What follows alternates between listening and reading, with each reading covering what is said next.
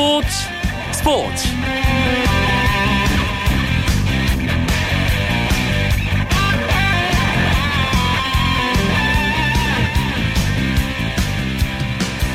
안녕하십니까. 수요일 밤 스포츠 스포츠. 아나운서 이광용입니다. 프로농구 4강 플레이오프 첫 경기가 열렸습니다. 지난 시즌 챔피언 결정전의 상대팀이었던 울산 모비스와 창원 LG 1차전 울산에서 치러졌는데요. 하지만 LG 제퍼슨 선수가 경기 시작 전부터 어깨 통증을 호소하며 선발로 나서지 못한 것이 큰 변수였습니다. 않은 분위기 속에 경기를 시작한 LG가 결국 모비스에게 86대 71 완패를 당했습니다. 지난 챔피언 결정전의 리턴 매치로 기대를 모았던 모비스와 창원 LG의 4강 플레이오프 앞으로 어떻게 전개될까요? 프로농구 4강 플레이오프 이야기를 중심으로 나눠보는 농구 이야기, 농구장 가는 길 오늘 준비하고 있습니다. 조금만 기다려 주시고요. 먼저 오늘 들어온 주요 스포츠 소식 정리하면서 수요일 밤 스포츠 스포츠 힘차게 시작하겠습니다.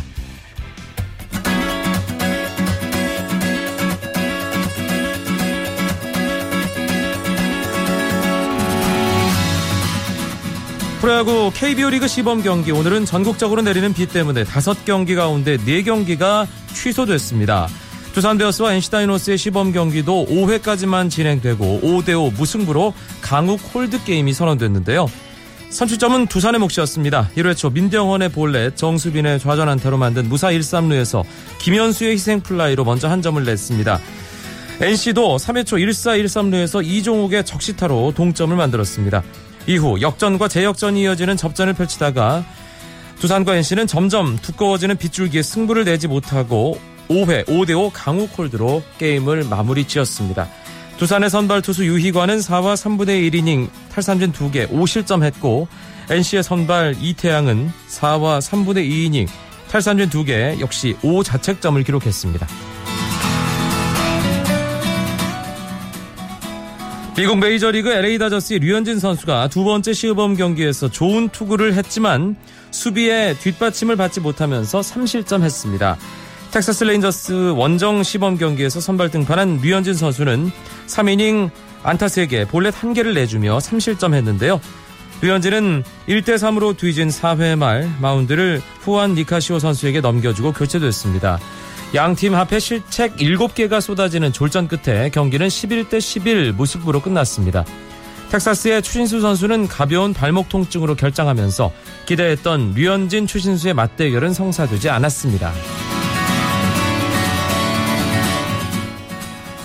2014-2015 유럽 챔피언스리그 16강 2차전 마지막 날 경기 전날 아, 2차전이 있었는데 손흥민 선수가 뛰고 있는 독일 분데스리가 레버쿠젠이 스페인 아틀레티코 마드리드를 상대로 16강 2차전에서 0대1 패했습니다.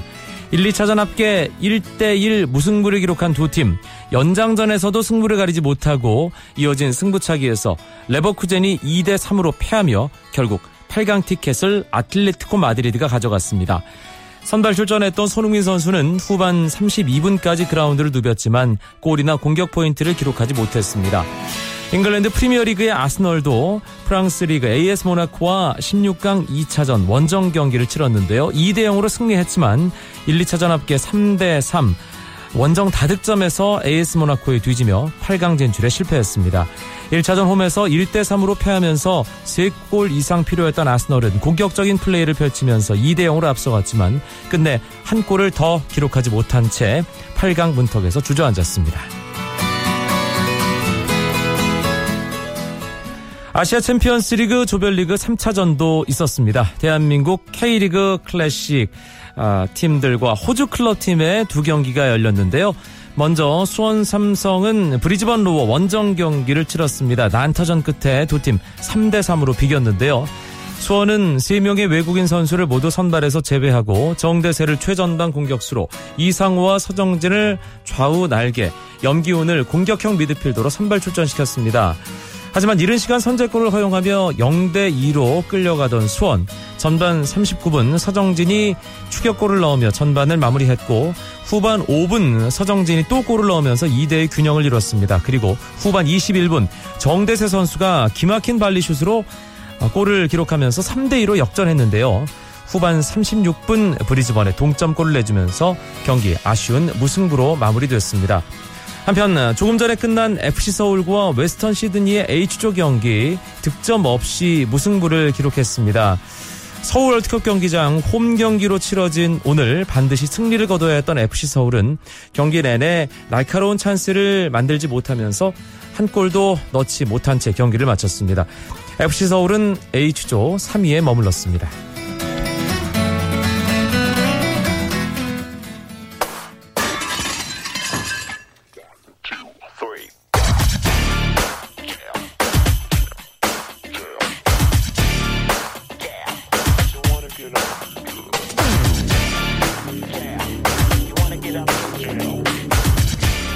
수요일마다 찾아오는 농구 이야기 농구장 가는 길 시간입니다. 오늘은 월간 점프볼의 손대범 편집장과 함께합니다. 어서 오세요. 네, 안녕하세요. 6강 플레이오프가 참 재밌게 끝났고 오늘부터는 4강 플레이오프입니다.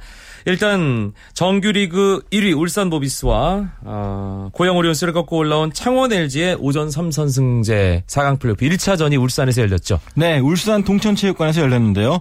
아, 모비스가 이 혈전을 치르고는 LG를 상대로 어, 86대 71로 15점 차 대승을 거뒀습니다. 어, 모비스는 1쿼터에 이미 29대 18로 앞서가면서 분위기를 잡았는데요.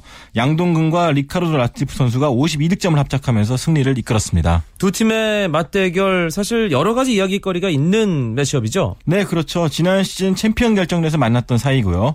일단은 양동근 선수와 김시래 선수 간의 라이벌전, 그리고 문태영과 LG 문태종 선수 형제 간의 대결, 그리고 데이본 제퍼슨과 리카르도 라틀리프의 그 최고 외국 선수 간의 대결 등 어, 상대적으로, 상대적으로 좀 볼만한 매치업이 많은 그런 시리즈였습니다. 네, 하지만 제퍼슨이 오늘 승부에 좀 변수가 됐어요, 결국에. 네, 그렇죠. 제퍼슨 선수가 사실 이 오리온스와의 시리즈부터 약간 좀 안 좋은 모습을 보여줬는데 이 평소와는 다르게 득점도 적극적이지 않고 또 유독 심판 판정에 항의가 많다 보니까 이 경기 리듬을 오히려 끊는 그런 모습 많이 보여줬거든요.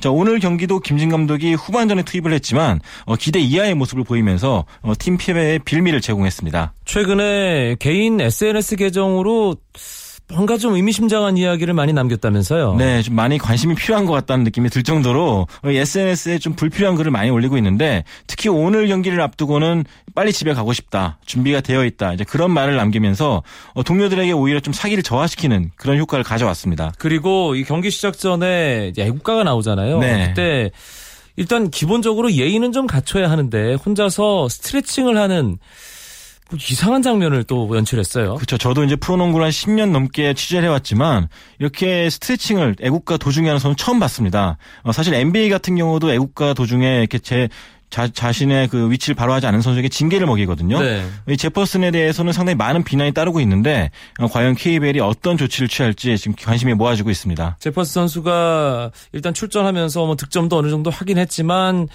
이런 식으로 계속 경기를 치른다면 LG에게 큰 도움이 안 될 것 같다는 느낌마저 드는데요. 그렇죠. 역시 제퍼슨 선수가 힘을 내줘야지만 내 외곽이 조화를 이룰 수가 있는데 이렇게 제퍼슨 선수가 짜증을 내고 또 어울리지 못한, 못하는 모습 보인다면은 이 결국에는 모비스만 더 좋아지는 그런 결과를 낳을 것입니다.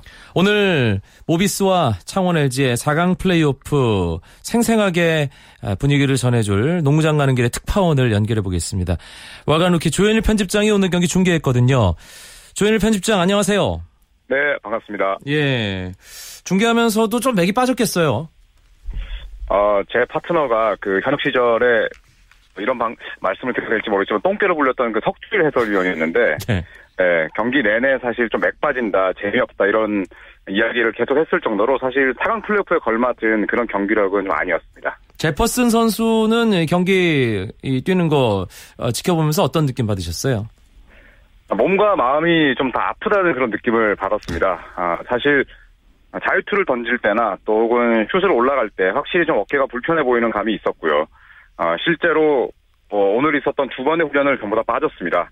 그리고 아까 손대범 편집장이 그 말씀을 하셨듯이 아, 본인의 SNS에 집이 그립다, 가족에게 돌아가고 싶다, 아, 이런 뭐 말을 올릴 수는 있습니다만 사실 그 타이밍이 굉장히 좋지 않았거든요. 네. 어, 데이본 제퍼슨이 확실히 지금 코트 위에서 이 플레이오프라는 그 큰 무대에 집중하지 못하는 음, 그런 기색이 역력했습니다. 뭐 그렇다고 해서 창원 LG가 이 4강 플레이오프 승부를 버릴 수는 없는 노릇이고 어떻게든 네. 제퍼슨을 잘 달래고 어르고 또 추슬러서 뭔가 팀 분위기를 살려야 할 텐데 방법이 있을까요?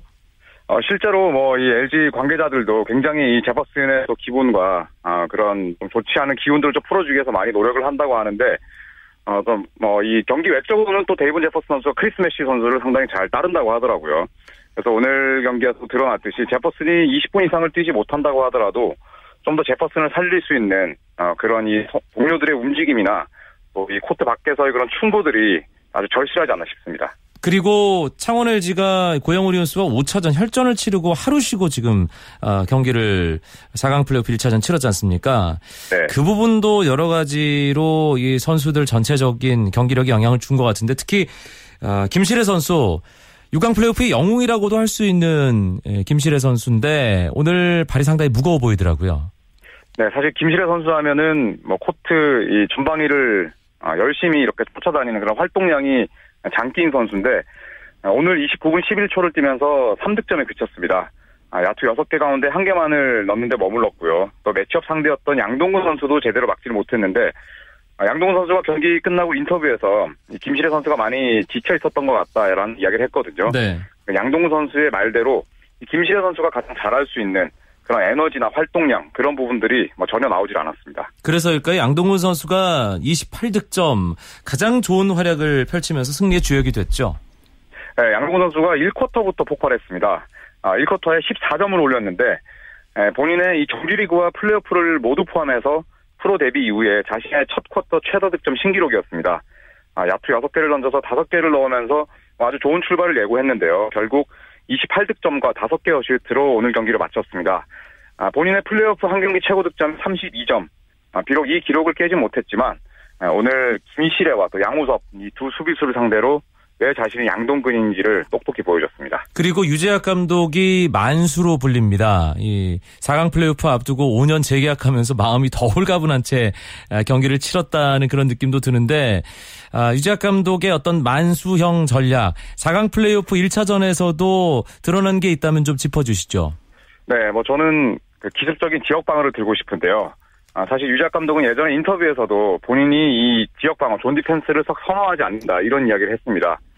하지만 이 모비스는 상당히 주전에 대한 의존도가 높은 팀이거든요. 네. 아, 그렇기 때문에 주전들의 체력을 좀 아끼는 것이 중요한데 그러기 위해선 지역 방어가 필요합니다.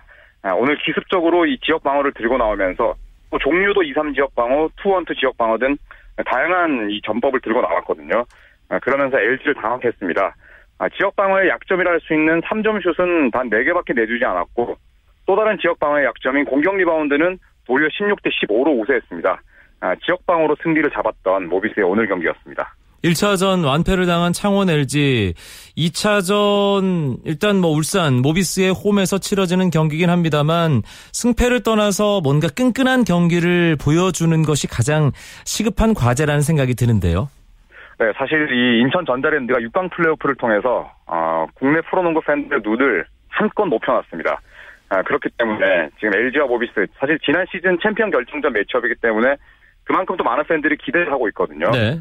1차전에 그런 맥 빠진 경기보다는 끊임없이 공격권을 발생시키고 또 루즈볼을 위해서 몸을 날리고 좀 이런 근성들을 보여줬으면 하는 바람이 있습니다. 알겠습니다. 4강 플레이오프 울산 모비스와 창원 LG의 1차전 직접 중계를 담당했던 월간 루키 조현일 편집장과 이런저런 얘기 나눠봤습니다. 고맙습니다.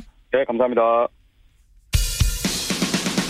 쳤다 하면 홈런이고 슛 골이고 각본 없는 한편의 드라마 그것이 바로 그것이 바로 손에 잡힌 우승 트로피 목에 걸린 금메달 너와 내가 하나 되는 그것이 바로 그것이 바로 그것이 바로 꿈꾸던 스포츠 KBS 1라디오 이광용의 스포츠 스포츠 수요일마다 함께하는 농구 이야기 농구장 가는 길 월간 점프볼의 손대범 편집장과 아, 이야기 나누고 있습니다. 오늘 있었던 모비스와 LG의 4강 플레이오프 1차전 얘기를 조금만 더 해보죠. 어떻게 될 거라고 보세요? 손대범 편집장 이 승부가. 저는 일단은 최종 승부를 묻는 분이 너무 많은데 일단은 저는 올 시즌에 한번 실패를 경험했기 때문에 이제 앞으로의 전망은 좀 한결같이 가고 있습니다. 모비스가 상당히 유리하다 그렇게 보고 있는데요. 그런 분이 어떻게 시즌 전엔 모비스가 뭐 6강 플레이오프도 힘들다고 얘기를 하셨어요? 유재학 감독도 제가 사과를 직접 했었어요. 한번 너무 야빠서 미안하다. 근데 유재학 감독도 본인도 4위에서 6위 정도를 예상했었다. 이제 그렇게 답을 했거든요. 위로를 해줬는데 일단 모비스 같은 경우는 식스맨이 약하다는 단점은 아직까지 제 생각 변함이 없습니다. 자, 오늘 1차전의 중요성 때문인지 유재학 감독이 주전들을 좀 지나치게 오래 뛰게 한 그런 경향이 있었거든요. 아마 그런 면에서 2차전부터는 약간 체력적인 면이 힘들 거라고 보고 있습니다. LG 입장에서는 이 양동근 선수를 빨리 지치게 만드는 것이 가장 중요할 것 같고요. 반면에 모비스는 LG를 꺾기 위해서는 이 라틀리프 선수의 매치업이 상당히 유리하기 때문에 이런 라틀리프를 이용한 골밑 공격을 많이 하는 것이 가장 중요할 것 같습니다. 알겠습니다. 야, 지금부터는 내일 시작되는 원주 동부와 인천 전자랜드의 4강 플레이오프 전망해 보겠습니다. 이 승부도 참 재밌을 것 같아요. 그렇습니다. 전자랜드가 아까 조현일 편집장의 말대로 이 대한민국 프로농구 팬들의 눈을 좀 한껏 올려놨다 그렇게 평가할 수 있거든요. 자 언더덕의 반란을 일으키면서 많은 관심을 끌고 있는 전자랜드인데 자 상대는 이미 4강에 직행한 노피의 팀 동부입니다. 자 동부가 상당히 정규리그에서는 전자랜드에게 상당히 우위를 점했기 때문에 자 이런 노피의 벽을 어떻게 넘느냐가 전자랜드에게 가장 큰 숙제가 아닌가 싶습니다. 역시 원주 동부의 우세를 많은 전문가들이 점치고 있는데 6강 플레이오프를 거치면서 전자랜드가 일단 탄탄해졌고 특히나 어마어마한 기세를 탔다는 점이 아닐까 싶은데요. 그렇습니다. 일단 SK라는 강팀을 꺾었다는 점. 그 무엇보다는 이 포엘 개인의 힘이 아니라 이 선수들 전원의 힘을 위해서 올라왔다는 점에 서 선수들이 상당히 기세가 많이 올라온 상태입니다. 어, 팀워크도 많이 올라갔고 또 유도훈 감독의 말대로 됐기 때문에 아마 선수들도 믿음이 또 한껏 또 강해졌다고 볼 수가 있겠습니다. 그리고 3전 전승 3경기밖에 치르지 않아서 휴식일이 많기 때문에 체력적으로도 큰 문제는 없다는 것이 전자랜드로서는 강점이에요. 네, 아마 동부는 이 시리즈가 5차전까지 가길 바랬겠지만 3차전이 빨리 끝나면서 어, 선수들의 출전 시간이 상당히 좀 아낄 수가 있게 체력이 좀 아낄 수가 있게 됐습니다. 이미 지난주 금요일 날 끝났거든요. 일주일 가까이 휴식을 취하면서 어, 전자랜드도 충분히 준비할 수 있는 시간이 주어졌습니다. KBL에 소속된 10팀 각 팀마다 이제 팀 컬러가 있는데 가장 대척점에 있는 두 팀이 원주 동부와 인천 전자랜드라는 생각도 들거든요. 네, 그렇죠. 동부 같은 경우는 말씀하신 대로 이 높이가 상당히 강한 팀입니다. 김주성과 사이먼, 윤호영 그리고 앤서니 리차드슨까지 높이가 강한 팀이기 때문에 어, 페이스도 상당히 느리게 가져간 팀이고요.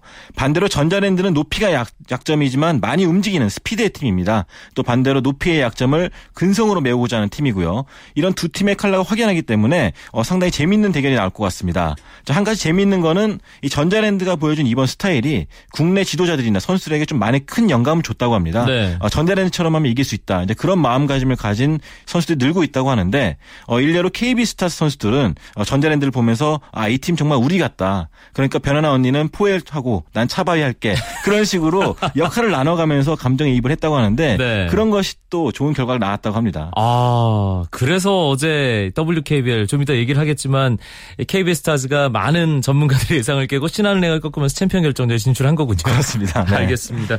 어제 전자랜드 유도훈 감독과 저희가 인터뷰를 했거든요. 네. 어, 일단 자신감은 있지만 동부라는 팀이 역시 어려운 팀이다. 이게 아, 유도훈 감독 얘기 속에 녹아 있었는데 특히 높이 그리고 동부의 수비 이 부분에 대해서 가장 걱정을 많이 하더라고요. 그렇죠. 동부 같은 경우는 수비 패턴이 정말 많은 팀입니다. 높이가 높을 뿐만 아니라 어, 다양한 수비를 갖고 있기 때문에 감독들이 상당히 골머리를 앓고 있는데 상당히 전자랜드 같은 경우 높이까지 낮은 팀이기 때문에 고민이 많을 겁니다. 네. 반면 동부로서는 전자랜드가 6강 플레이오프에서 보여줬던 그 어마어마한 외곽포 이걸 어떻게 봉쇄하느냐가 승부의 키포인트가 되겠죠. 그렇습니다. 전자랜드 같은 경우는 3점슛이 그냥 좋은 팀이 아니라 이 3점슛 찬스를 기가 막히게 잘 만드는 팀입니다. 여기에 승리까지 거두면서 자신감이 올라왔기 때문에요. 자, 이런 슛 찬스를 얼마나 막아내냐 중요한데요. 일단 동부가 한 가지 유리한 점은 장신들이지만 상당히 기동력이 좋다는 점입니다. 이 밖에까지 나와서 커버가 가능하기 때문에 어, 전자랜드 외곽슛을 막는데 상당히 주력할 것으로 보고 있습니다. 원주동부와 인천전자랜드의 4강 플레이오프 일단 아주 재밌을 것 같다는 생각은 들거든요. 네, 그렇습니다. 어느 네. 쪽에 손을 손대본 편집장은 들어주시겠어요? 저 일단은 안전하게 높이가 우세한 동부가 유리하지 않을까 싶거든요. 예. 일단은 어, 대부분의 언더독들이 어, 상당히 반란을 일으키긴 하지만 결국 높이의 팀들을 만나면 약해지는 경향이 있었습니다. 자, 그런 부분에 있어서 이 동부가 심판 판정에 민감하게 반응하지 않는다면은 좀 더 여유 있게 경기를 치르지 않을까 싶습니다. 예, 김영만 감독이 처음으로 이제 플레이오프라는 무대에서 팀을 지휘하게 되는데 초보 감독의 이 플레이오프 적응기 원주 동부 과연 어떻게 될지 그 부분도 지켜봐야겠습니다. WKBL 얘기도 해보죠. 어제 플레이오프가 끝났습니다. 네. 예, 정규리그 3위인 KB스타즈가 2위 신한은행에게 완벽한 복수를 하면서 이전 전승으로 챔피언 결정전에 올랐어요. 네, 1년 전 같은 무대에서 신한은행에 의해서 이전 전패로 패했던 KB스타스가 올해는 복수에 성공했습니다.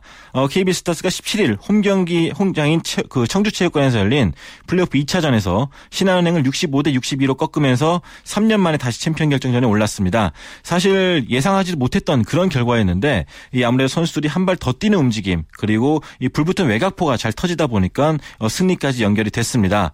또한 KB스타스는 서동철 감독이 준비했던 이 one one three 지역 방어가 예상 외를 예상을 깨고 먹혀들면서 어, 신한은행을 좀 상당히 고전케 했습니다. 네, 아까 손대범 편집장이 KB스타스 선수들이 인천전자랜드 경기 보면서 영감을 얻었다.